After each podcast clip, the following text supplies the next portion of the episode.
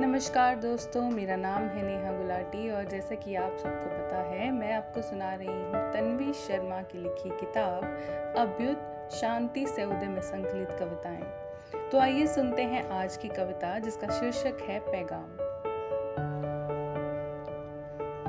महफिल में तुम भी कभी आया करो, सजदे में सर भी कभी झुकाया करो। सुनते हैं नज्म, लाखों लोग एक नज्म सुनने, तुम भी कभी आया करो। सुना है, दिखता है तेरी नज़रों में हाल तुम्हारा। अनजाने में जरा आईने से तो टकराया करो।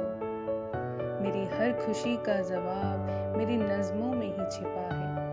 समझ आए तो मुझे भी समझाया करो। दावा है दुनिया का, इश्क हुआ होगा हमें।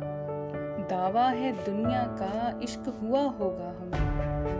अद्भुत कभी तुम भी इंसाफ दिलाया करो। महफिल में पता अपना बताया करो।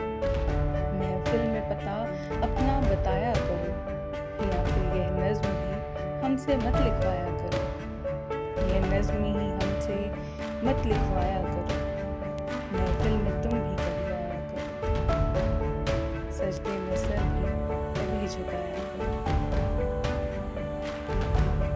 तो बने रहिए हमारे साथ अगली कविता